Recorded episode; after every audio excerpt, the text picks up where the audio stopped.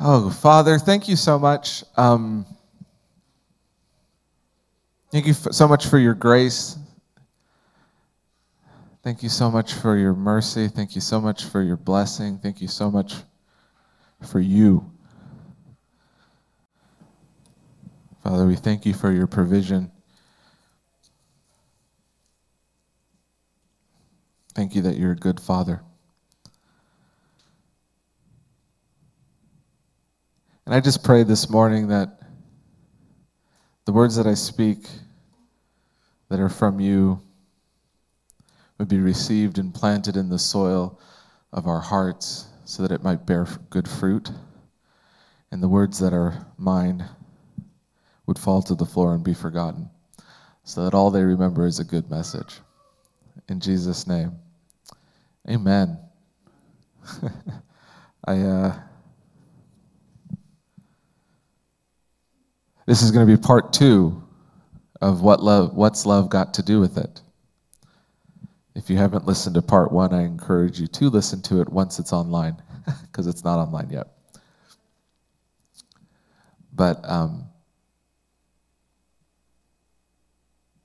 I, uh, I actually wanted to just share. I'm, I've been humbled. You know, um, I, I hear a lot. Not, I hope this doesn't sound arrogant, but I hear a lot good message. You know, people tell me that a lot, which should happen because I pray for that. You know, I could give a bad message. You guys wouldn't know the Lord's blessing me. You'll just forget it and go, that was a good message.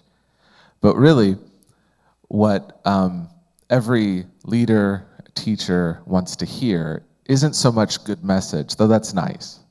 What they want to hear is, hey, I took your message, I took what you taught, and I applied it. And I was um, very humbled, and I've been humbled, and, and to, to have people come up to me and tell me how they've applied the message. And so I just wanted to thank you guys just to share that. Um, that is one of the coolest things to hear. Hey, I, I listened to your message and I rekindled a relationship that I let go doormat because of all the political stuff and our different views, but I rekindled that relationship. Hey, I deliberately um, interacted with someone whose attitude stinks, and I made sure I was going to be around that person reflecting God's love to them. Because that's what the message was about. That's what I was trying to get at. You see, we talked about God being love, Jesus being the perfect representation of the Father. So Jesus is love. And we are going through a process called sanctification, which is being made more and more like Jesus. So we are being made more and more like love. We talked about the rule of law versus the law of love. And that God gives us a choice. We can choose the law or we can choose love. And whatever we choose, we are judged by. And how it's almost always preferable to, to choose love. Because we can't achieve the law at all, it's unachievable. That's the point of it. But if we choose that, we are judged under that, the thing that we are told we can't achieve. But if we choose love, grace comes from God when we choose love. And we are enabled to be love and to reflect love. And love, the law of love, actually becomes achievable because of the Holy Spirit in us. We talked about how in the last days, love would grow cold in people, and how so our greatest testimony then is actually that we love because we are in a time where that is a commodity. It's unique, it's different, and our actual testimony, our witness becomes love, not judgment, not perfection, love. And I think that's really important because, like I said, God put me here, and I'm not going to leave until God says turn the page. But the whole point about this message and these principles is there's a wave coming, and we are choosing individually, hopefully, and corporately, to go out to where the wave is and to prepare for it so that when it comes, we're ready. And so every time I've come up here, I'm talking to God, receiving from God, sharing with the purpose of get ready, be prepared, get prepared for this wave. Because I don't want to miss it. And I want to get as much of it as we can. But that can be tough and it can be hard and you can get discouraged, and, and I understand that. And I was actually um, going through a little bit of a rough patch, having to really, you know, the places where you just have to stand and resist and go, you know, I know the truth and I know what you're saying, Lord, and I'm going to trust you even though this doesn't look like it and this feels crappy and this sucks. I'm going to stand in trust. And my wife, who's amazing, she went to um, this worship intercessor time hosted by Ann Tubbs, who, by the way, Ann Tubbs, wife of Mark Tubbs, who will be here October 9th, so mark your calendars. Uh, Alyssa was invited to come and lead worship for about an hour at this intercessor worship time. And they ended up praying for her. And she recorded it and she sent it to me. And she sent it to me going, I, I think you need to be encouraged. So here, here's what was prayed over us and over our church. And I just want to share um, two words that stood out to me that I felt was really should be shared corporately. And the first one was there was a word about sand being blown out of this neighborhood. And the sand represented man's ideas and man's solutions, man's attempt to meet their own need. And it was being blown away, and what was being revealed was the bedrock, the cornerstone. It's God. That's God's love. That's our identity in Jesus. And it was being blown away, and healing was coming as that was happening. Yeah. And I said, Yes, Lord. Just blow through this neighborhood, blow through our lives. Get the grit out of our eyes, dust the dirt off our shoulders, Father. Show us the bedrock truth we're standing on. That's the salvation and the redemption and the healing for us and for this neighborhood. The other one that I really, really liked, because it's always good when someone that you don't know confirms something you've heard. The other one was there's a wave coming, there's a flood coming. Prepare, prepare, prepare. There's a flood about to come through your doors, a flood of people that need shepherds to walk with them outside of the doors. Prepare, prepare, prepare. It is not far off.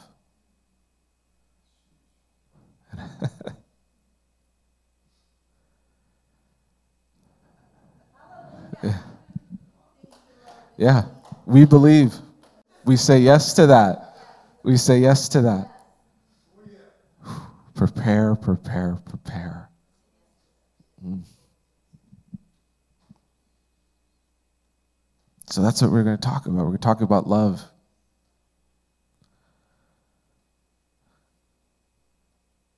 We talked about all of that stuff in the first part. God is love, so we are to be love. We should be choosing love over the law. And that our best testimony in this time is our love. So let's talk about what love is then.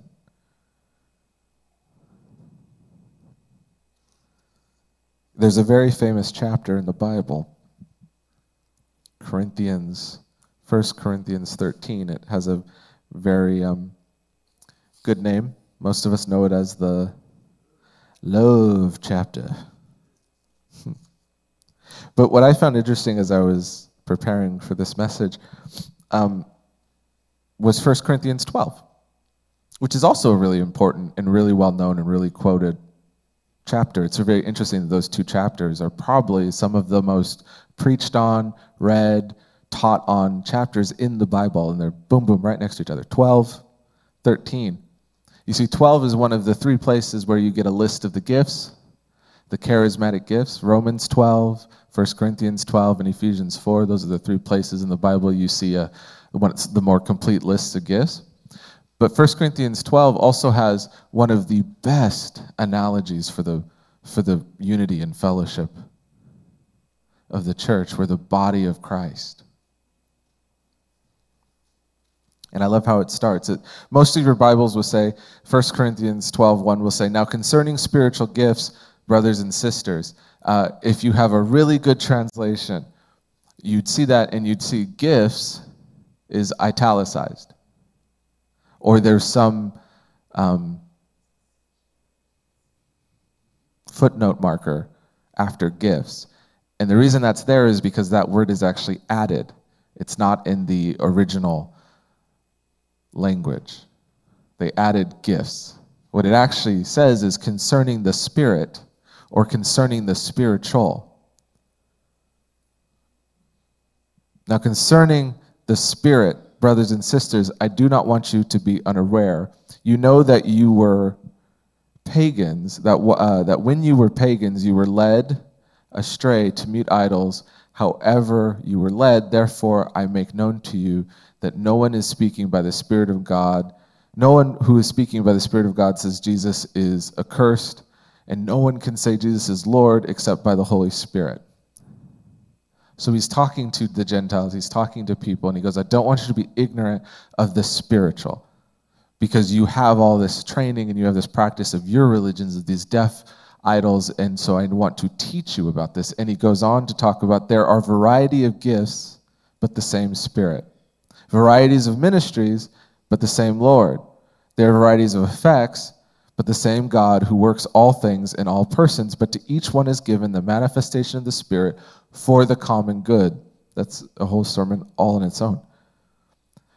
For, no, uh, for to one is given the word of wisdom through the Spirit, another the word of knowledge according to the same Spirit, to another faith by the same Spirit, to another gifts of healing by the one Spirit, and to another um, the effecting of miracles, into another prophecy, into another distinguishing of spirits and various tongues, into another the interpretation of tongues.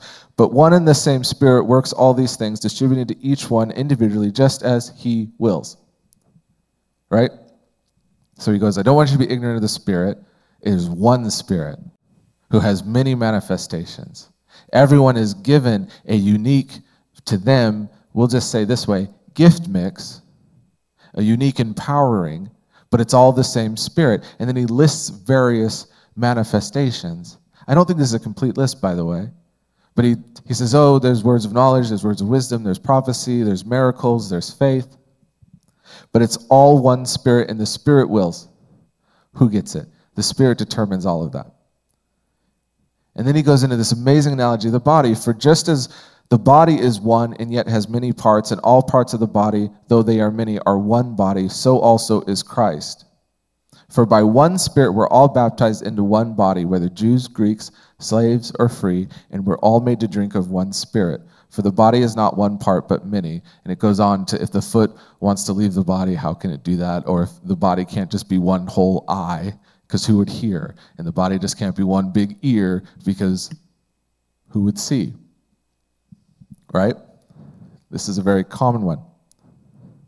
And it talks about how we interact and react with the body and how there are weaker aspects of the body. And then he kind of says an interesting thing. There's weaker parts of the body or there's parts of the body we deem weaker.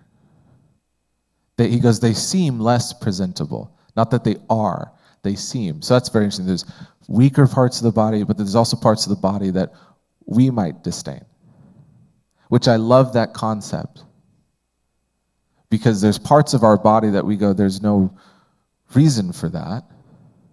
Or that's silly, but then you find out it's actually really important. You know, you have this small, you, your, your ear is made up of all these small bones and these little things, and if something goes wrong with them, it's hard to walk straight. It actually is very integral to our balance, these little bones in our ear, and if we lose that, it's actually hard to walk straight.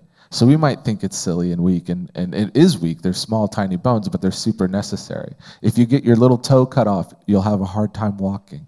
Isn't that weird? You look at it and go, it's, it almost seems like a worthless appendage, but if it's gone, you'll struggle. And it says, because of that, we should be aware of that. And because we are many parts, but one body, when one part of the body gets honored, we should all rejoice. Right?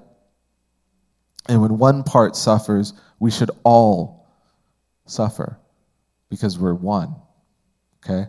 And then he goes on again and, and he goes, Now you are all, in verse 27, you are all Christ's body and individually parts of it, and God has appointed in the church first apostles, second prophets, third teachers, then miracles, then the gifts of healing, helps, administration, various tongues.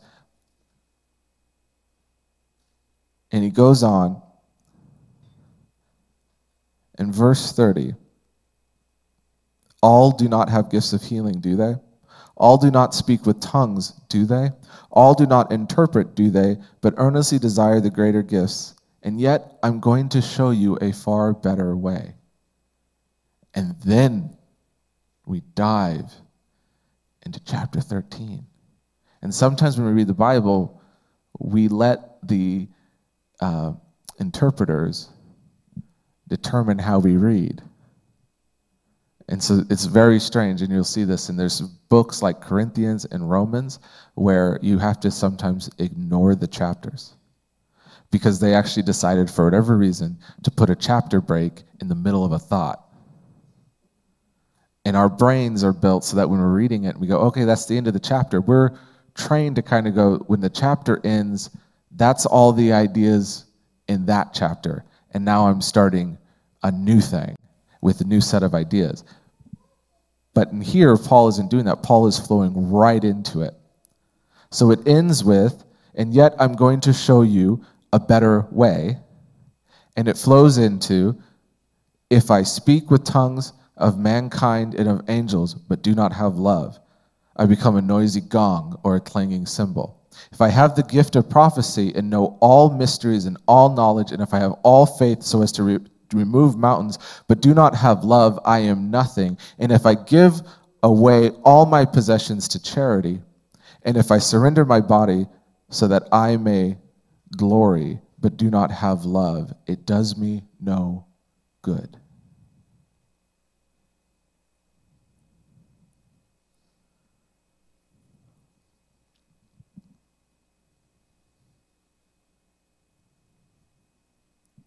One chapter, he says, earnestly desire these gifts. He lists them twice in the chapter. He lists how important and awesome and cool they are. And he goes, earnestly desire them, but there is a better way. And he says, You can have all those gifts, but if you don't have love, it's worthless. And then he goes, You can have all those gifts, but if you don't have love, it does you no good. I used to um, comment that I just I don't understand how non-charismatic churches function. Cuz I just can't imagine my most of most of my Christian walk has been in a charismatic or charismatic leaning church. I was introduced to the gifts relatively early in my walk. I've never had to struggle with they don't exist. I remember the first time I ran into Christians who said the gifts don't exist. They're not for today. And I was like, that's ridiculous. How, why do you think that? I just prophesied last week. Like, what are you talking about? They're not for today.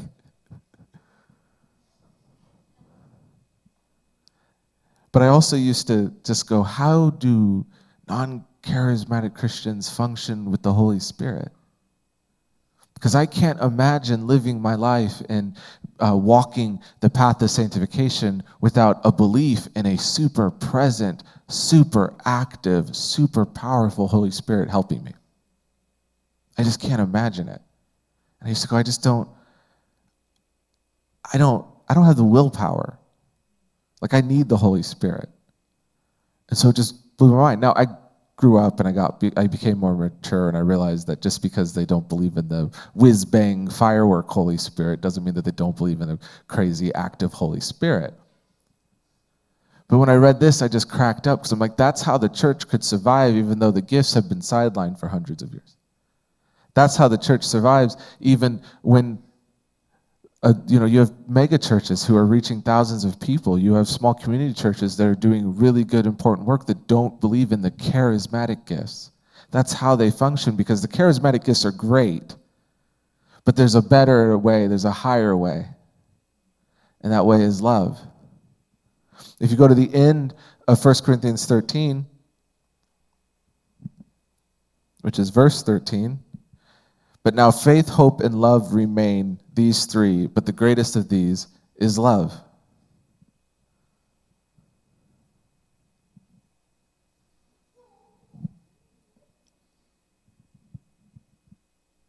I just wanted to point that out because I think sometimes as charismatic churches, we lose sight because we're so excited by the by the gifts and we see the charismatic gift effectiveness and the power. And sometimes we get like full of ourselves with the gifts and we think i know you want a sandwich but i'll give you a prophetic word. And that's just as good. And do you know what?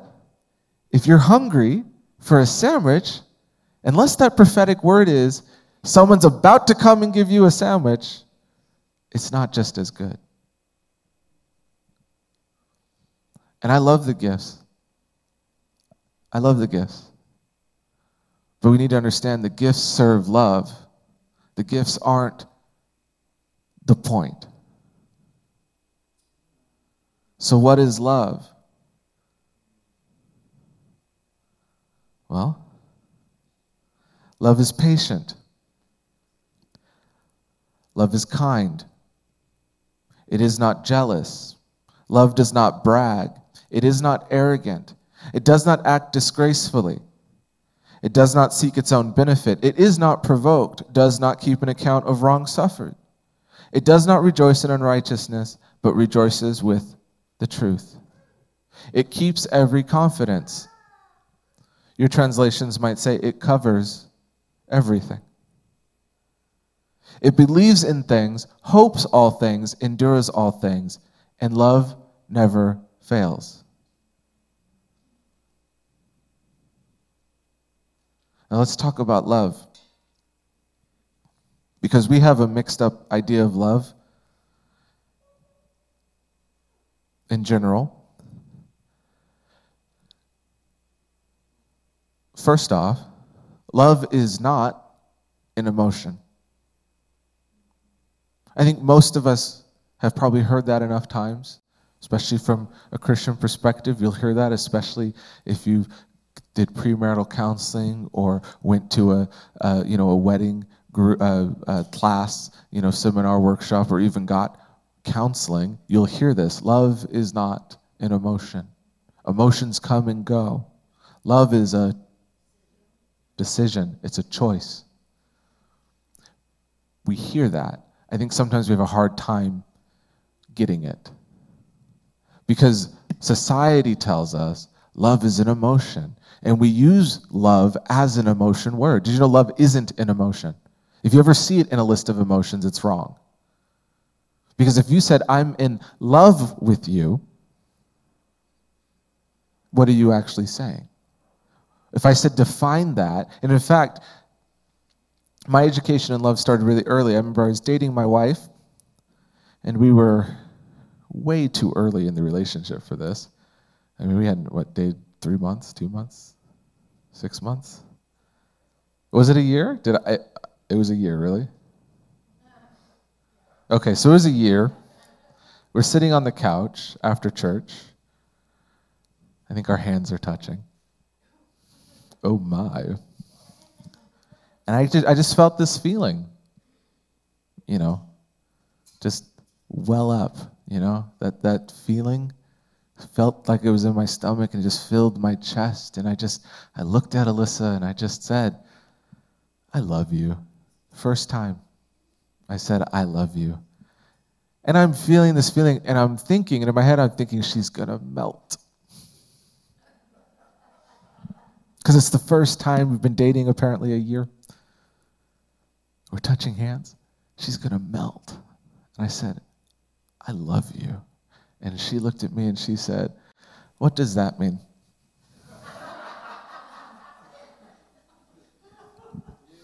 yeah.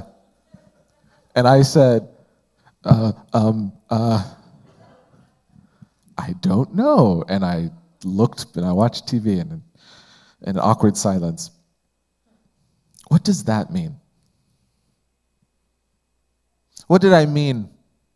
Well, if I had to be honest, I was sitting there, I looked at her and I thought, she's so pretty. I like hanging out with her. I'll be honest with you, I was a teenager, we were touching hands. There were some other thoughts too. None of that was love.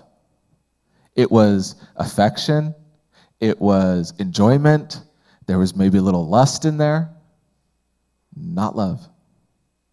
There were other emotions I labeled love, because that's what we do. There's other emotions we label love. There's affection, there's pride, there's um, enjoyment, there's fun, right?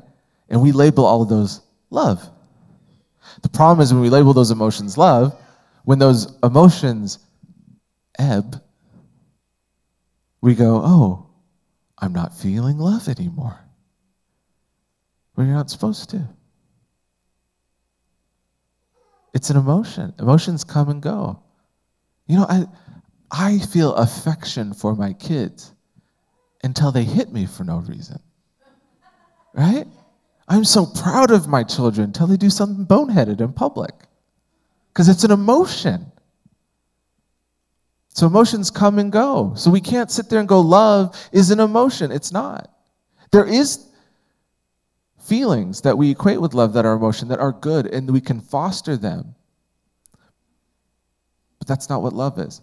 There's two main words in the Bible for love. Does anyone know what they are? Eros isn't in the Bible that much. Agape, that's one of them. Eros is a, is a word for love. Eros is typically more of the physical love.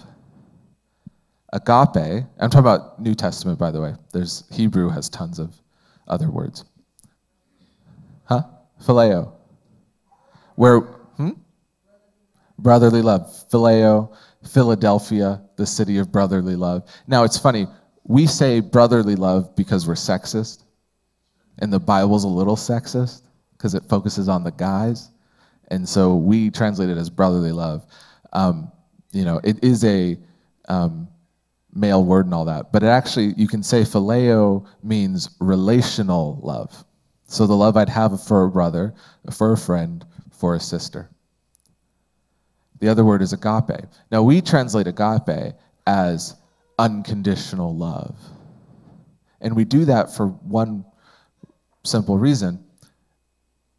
In the New Testament, every time you see agape, it is referring to the ideal love or is referring to God's love. And so, because we see that it's referring to God's love, we throw unconditional on it, which is 100% true. God's love is unconditional. But what agape um, means in a deeper sense is actually intentional love, choice. Phileo is the more relational, it's the more emotional love. And there's a place for that with God. So it isn't like one is good and one is bad. There's a place for it in God. In fact, you know, there's that time where um, God, Jesus, asked Peter if he loves him, and he asks him three times, and Peter responds three times. And it's a confusing um, passage if you're reading it because Peter's upset like he gets upset, and you're like, why is Jesus asking this question three times? And then suddenly it's okay. Like it's just confusing. Well, if you look at the original language, Jesus says, Do you agape me? And Peter goes, Lord, I phileo you. And he and Jesus goes, Do you agape me? And Peter, Lord, I phileo you. And then Jesus goes, Do you phileo me? Do you relationally love me? And Peter says, I phileo you. I relationally love you. And so there's a place for that. Because Jesus was hurt. Jesus was like, why oh, Jesus, P- Peter was hurt. Peter was like, Why would you ask if I choose to love you? I love you like a brother. That was like his response. I love you like a brother. Why are you being a little distant with me, Jesus? That's why he's re- twice. No, I don't. I don't agape you. I phileo you. I relationally love you. I know you. So there's totally that relational love with God. Don't don't get me wrong. But we don't have that relational love with everybody, right? And I don't think we're ever called to have that relational love with everybody. But we all called to have that agape love. And so in this chapter, it's all agape. Every time love is said, in this and it's said a lot in 1 Corinthians 13, it's agape, which actually early on, like if you have an, a, an old King James version, they translate it as charity because it, it was so, it's intentional love with action. So it actually got translated in King James way back when as charity.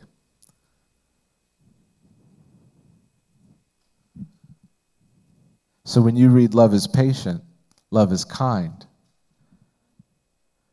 you should replace is with chooses to. So love chooses to be patient. Love chooses to be kind. Love chooses to not be jealous. It chooses to not brag or be arrogant. It does not act disgracefully. It chooses not to act disgracefully. It chooses not to seek its own benefit. It's an intentional decision we make, and it's how we are supposed to view everyone. That's why we can love our enemy. Because I can choose to be patient with my enemy. I can choose to not be provoked by my enemy.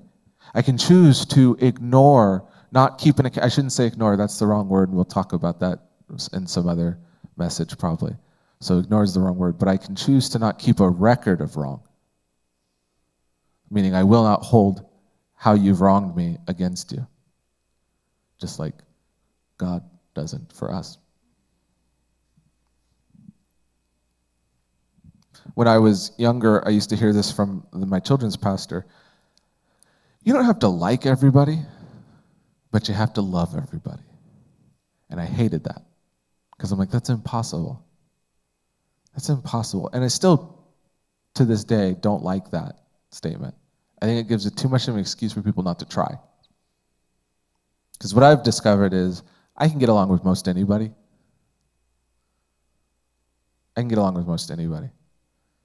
Everybody has a story. Everybody has something that's interesting. I can have a conversation with anybody. I can make a joke with anybody. Just about. There are some people. But most of the time, it's their fault, not mine.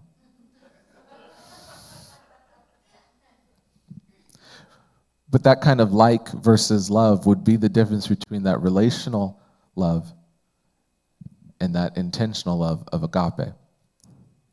And so I agree with it in that point. I'm not supposed to have, not everybody isn't supposed to be my best friend. I have a couple best friends in a different, in a couple different contexts. But I'm supposed to love everyone. I'm supposed to treat everyone with respect. I'm supposed to treat everyone, um, I'm supposed to put everyone ahead of myself in terms of service and making sure that, you know, are your needs being met and not look out for myself.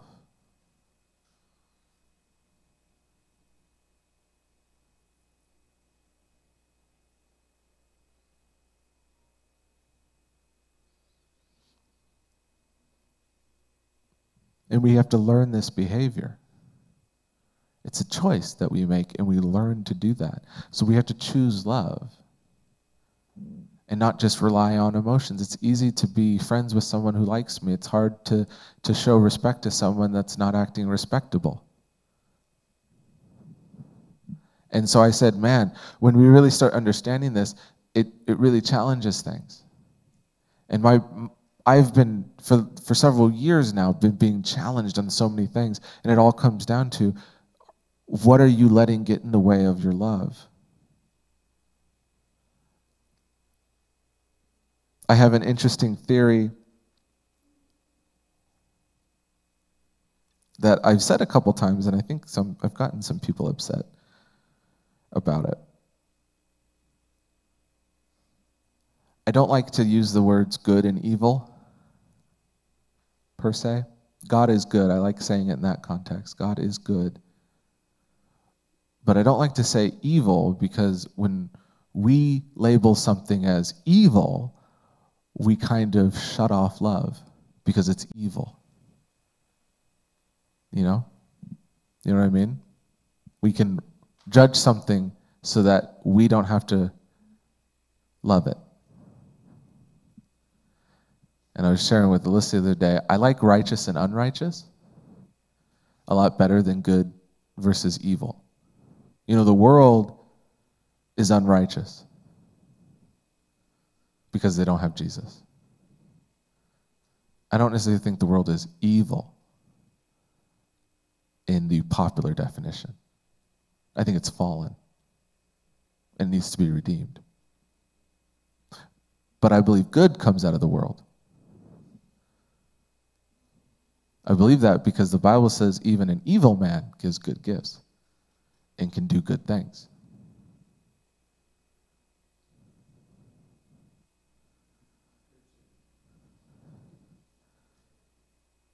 So I realized when I'm starting to internalize love and love being a choice, I'm starting to realize the things in me that I've allowed block love. And one of those things is I've labeled things as evil. Because when I label it as evil, I go, it's beyond redemption. And if it's beyond redemption, I don't have to try.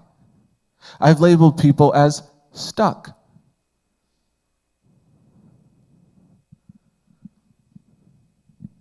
God told me something that blew my mind. Most people's sin doesn't affect me. Did you realize that? Most people's sin doesn't affect you. Like, there is the times when it does, like, if someone steals from you, their sin affected you. But a lot of the time, most people's sin doesn't affect you, but we let it affect us. Oh, I know you have a problem.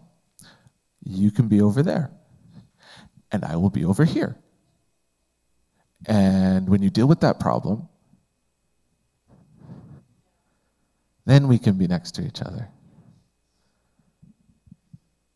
We shared at home group about the religious spirit, and Charlie was like, You ever seen that, Miko? So I'm like, Everywhere.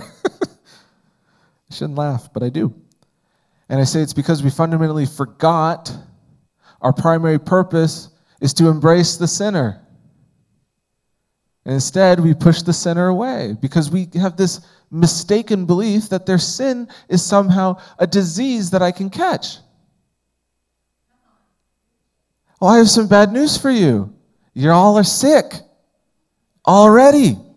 You can't catch what you got. And I get this nuance. Some of you might even be going, Well, I can think of some things. I get it. I'm talking generalities. I'll, let me say this there's a couple of hot button issues, hot button sins that the church gets really riled up about. Those ones don't affect you in so many ways. I stopped caring if someone identifies as LGBTQ. It isn't catching. And guess what? Those kind of sins the Bible says are really destructive to the person, not to me. So that doesn't become an excuse to not love them anymore. That doesn't become an excuse to keep them away because I realize you're the one being damaged by this. You need love. I need to draw closer to you, not push you away until you figure it out that it's wrong. Right?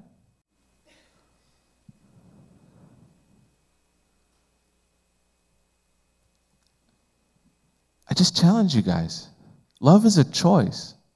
Because it's a choice, you have to let God examine you and tell you where are you blocking that choice? What excuses have you put in yourself to go, I don't have to love that person? That's not my ministry. I don't have joy in that. That's out of my way. He'll spend it on drugs. She doesn't really need that. That's a scam. I'm too tired.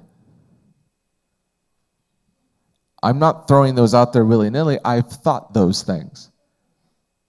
To say, I'm not going to choose to love.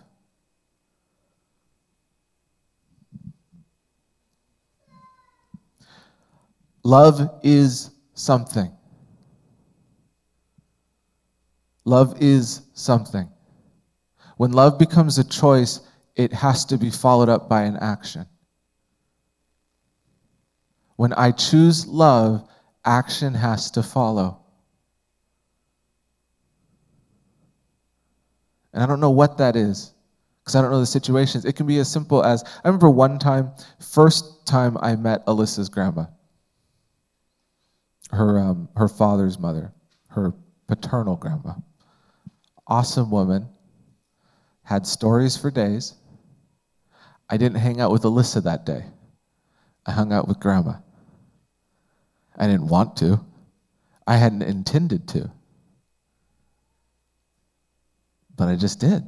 I remember one time Donna comes by and says, You don't have to listen to her. You know? She's like, You're a young kid, you're getting trapped by an old, old, old woman who wants to tell stories. You don't have to, you can go. And I said, No, no, no.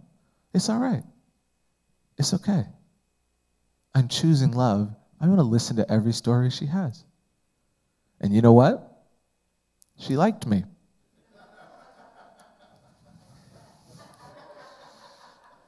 See, there's a benefit when you choose love. I didn't do it to get brownie points with, with Grandma Gaither or with Alyssa or my mother in law or my father in law. I did it because I was showing an elderly woman respect and love and just, I'm here to listen to you as long as you want to talk to me. Well, my mom did the same thing when my mom met her. And didn't Donna do the same thing to you, mom? You don't have to stay and listen to this. And you're like, no, it's fine. It could be as simple as that. It can be as obvious as giving somebody $5, picking them up, doing a U turn because you drove past and you saw them struggling with bags and you heard the Lord say, Help them. And so you do a U turn and you pick them up. But it has to be something. We can't just sit there and say, I love you. And, huh? exactly. You, most people will be like, thanks. That's like your best response. That's your response some other times. I asked you for a sandwich. I love you.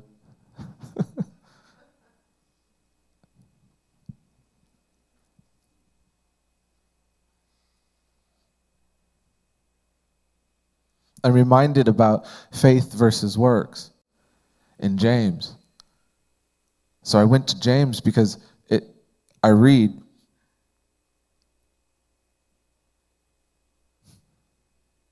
But now faith, hope, and love remain.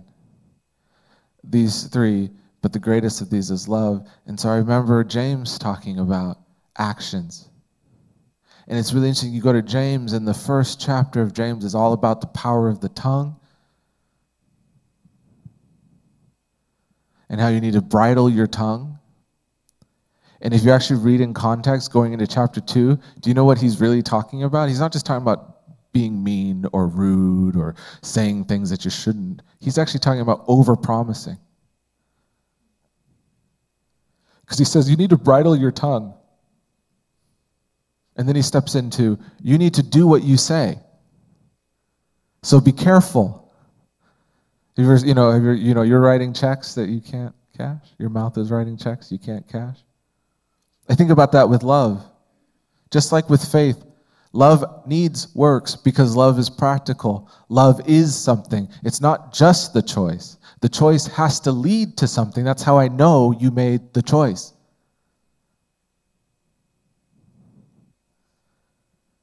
But prove yourself doers of the word, not just merely hearers who delude themselves.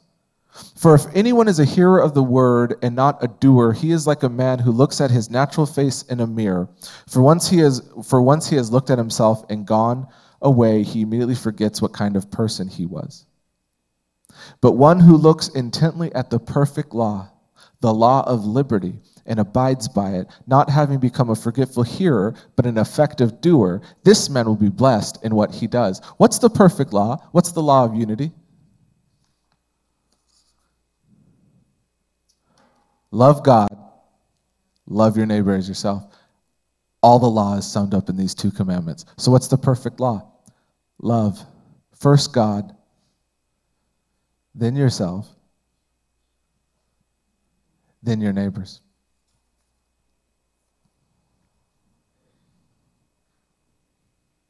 What use is it, my brethren, if someone says he has faith but he has no works? Can that faith save him? If a brother or sister is without clothing and in need of daily food, and one of you says to him, Go in peace, be warmed and be filled, and yet you do not give him what is necessary for their bodies, what use is that? Love is the same way.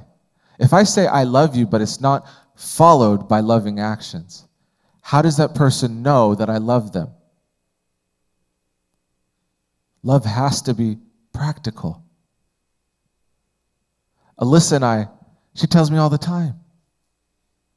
I go, I love you. She goes, How do I know? And I have to go down the list. We do it teasingly, it's not like a serious thing. Don't worry, we're good. But it's real, right? We've had those conversations, right? I love you. Show me. That's not selfish, that's natural. Show me. Don't just be a speaker, be a doer. Don't just be a hearer, be a doer. Grow excellent and effective in doing. Amen? Amen. If you take one thing away from this message, I want you to understand that first and foremost, love is a person. First and foremost, love is a person, our perfect example. He's who we pursue first. And because we pursue Him, we become like Him. Because we become like Him, we do. We do. I wish I could be a hermit and just pursue the Lord and I wish that was enough, but it's not.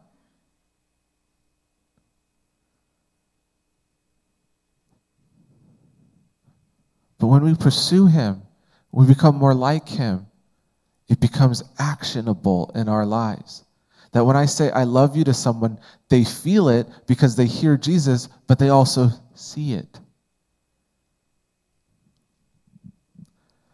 I'm just going to preview a couple things we want to do this fall and some things we're doing, practical things. The Lord has been talking to me a lot about practical. Impractical is great. Don't get me wrong. I like impractical. Okay? I like the go do that thing. That makes no sense. Do it anyways. Okay. And a blessing comes. I love impractical, but I also love the practical. We just had food pantry yesterday. It was a good one. We gave away almost all our bags, which is always fun. The last couple times I've actually done food pantry have been really cool. The last time I did it, we had a neighbor who comes and gets a bag for another neighbor who has broken leg and can't get out, which is an amazing thing. But she comes and she shares that she's being tormented, and so we pray for her Gloria, I, and mom pray for her. Gloria gives her amazing biblical counsel, by the way, just amazing biblical counsel. And then we pray for her and she receives it. That's awesome. But last day, meaning yesterday, one of the last people came through and he was new, never seen him. And I said, How'd you hear about us? And he goes, I saw your sign. I said, Great. And he goes, So how's this work? And so we go, Oh, well, We have a bag of food prepared, but we also have household items that you can shop for. And I just talked to mom about this, so I was able to tell him it's just our desire to help stretch your household dollars. We just want to help you. You know, that's great. And so he does the list and he gets a bag for him and, and his neighbor that was in the car with him. And then when we go in to give him the bag he's sharing, he goes, Yeah, I'm on a real fixed income. I only get $600 a month from Social Security because I took care of my father because he had a stroke. So there was many years where I didn't work. And then I hit retirement and this was all I could get. So this helps. And I said, That's genuinely what we're here for to bless you to stretch your dollars, which is even more important now with inflation and prices going up. It's even more important. So to be able to say, here, you don't have to worry about food. He even said, I don't have to worry about dinner tonight. And I said, this is why we're doing that. That's the practical love. And he goes, Do you accept donations? We said, Yeah, of course. He goes, I'm coming back the next one you have, and I'll have some donations for you. And we we're like, Thank you. You don't have to do that, of course, but thank you. That's the practical things. This October, we're going to do another trunk or treat. What's practical about that?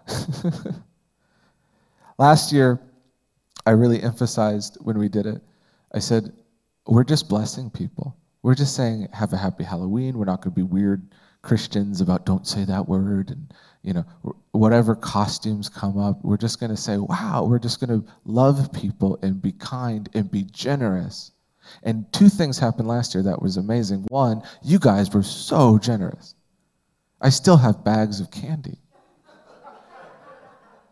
so generous, which, by the way, I'll need some more, but because we want to do more cars this year, but so generous. So that was awesome. But then also seeing uh, Charlie and Lori, Gary and Dana, and myself out there with our cars, and other people volunteering bringing out hot cocoa, bringing out coffee, and just saying wow and hi and just getting to know people. We had so many, so many people just come through. It was awesome. And the, oh, it's so great you're doing this. This neighborhood doesn't have something like this. It's great that you're doing it early for the young kids, and we stayed out there later for the older people. So the costumes went from cute to a little weird. But it was great because there was no judgment. I was like, don't be judgmental about any costume. I don't care if it's a killer clown from Mars. I don't care how satanic it looks. Just happy Halloween. Hope you have a great night. Be safe. And we just got to project the heart of this church to the community. Just, we love you. Here's some candy. So we're going to be redoing that. This year, through the pantry, we want to do Thanksgiving boxes. We want to be practical. We want to say, hey, if you don't, if you're not going to be able to afford a Thanksgiving dinner, we want to, to give you a box that has the basics a turkey or a turkey breast, you know, cranberry sauce, just the basics. If you can't do a Thanksgiving dinner, we just want to bless you. And so we're going to be working on that. We're going to be working on getting donations hopefully from some stores, but also any donations you guys would like to provide. We're going to be doing that. Just a way to practically show our neighborhood, hey, we love you. And this is a hard time. And Thanksgiving can be a hard time. Because sometimes you can't afford it. And that can be a shame thing. And then lastly, this Christmas, we want to do a giving tree out there. Again, just practical ways. We want to have a giving tree we want to connect with a ministry. And so we can give gifts for kids that wouldn't have a gift or it'd be hard for their parents to give them a gift this year. Just to go, we love you. Because love looks like something. Amen? So just keep, that in mind to be praying, and we'll let you know as they get closer how you guys can partner with us more in those areas. But that's just, I was, this, we were, you know, we were praying this month about moving forward into the fall and things we can do, and we have stuff lined up that is exciting. And we'll talk about those more. It's more than just those three things. Um, but I did want to highlight some of the practical ways that we're going to try and partner to show practical love to the community. to go, You're hungry? Here's some food. You're lonely? Here's a smiling face. We're not going to judge you. Right? All right.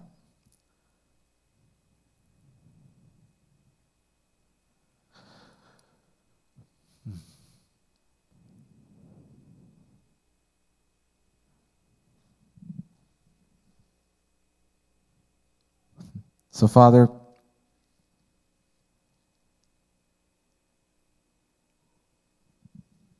show us. Show us the ways that we've been creating labels and excuses that allow us to not choose love.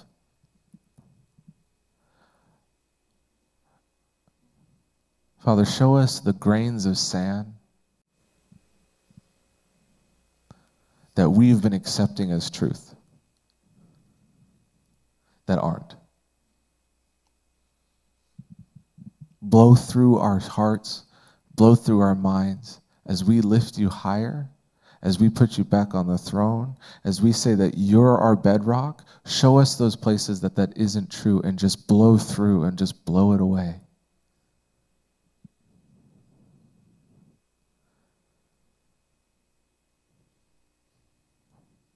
Father, thank you for this community. I just got this picture of us just brushing the dirt off our shoulders, brushing the annoyances away, brushing the lies, brushing those excuses we have just dirt off our shoulder. And I saw us doing it for each other. Because we had a, we had trust in each other. You love me, and so I know that you're not being judgmental when you brush dirt off my shoulder. It's not some backwards way of pointing out a flaw, it's, it's genuinely to help me. Father, thank you for the community you're building here. Thank you that we are wanting to be prepared for what you're doing.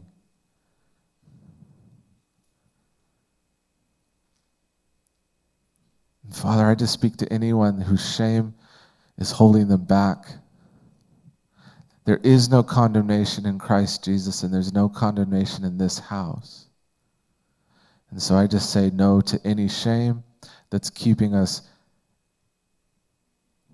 trapped, that makes us feel like we can't step out or step forward. Father, I say no to any place in us that we are rejecting your love any place of our identity that we are accepting lies that make it difficult for us to hear you say, I love you, daughter. I love you, son.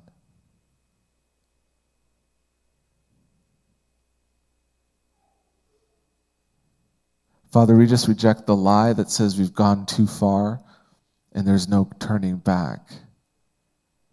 We reject the lie that says I'm too close to the end it wouldn't be worth it. We reject the lie that says there's a retirement age.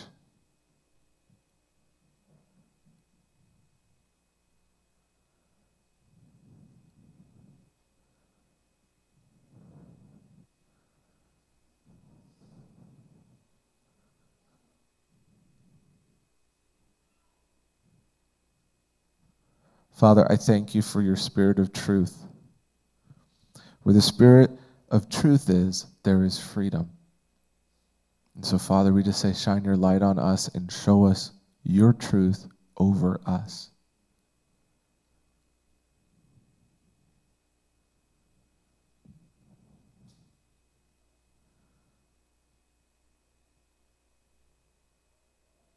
In Jesus' name, amen.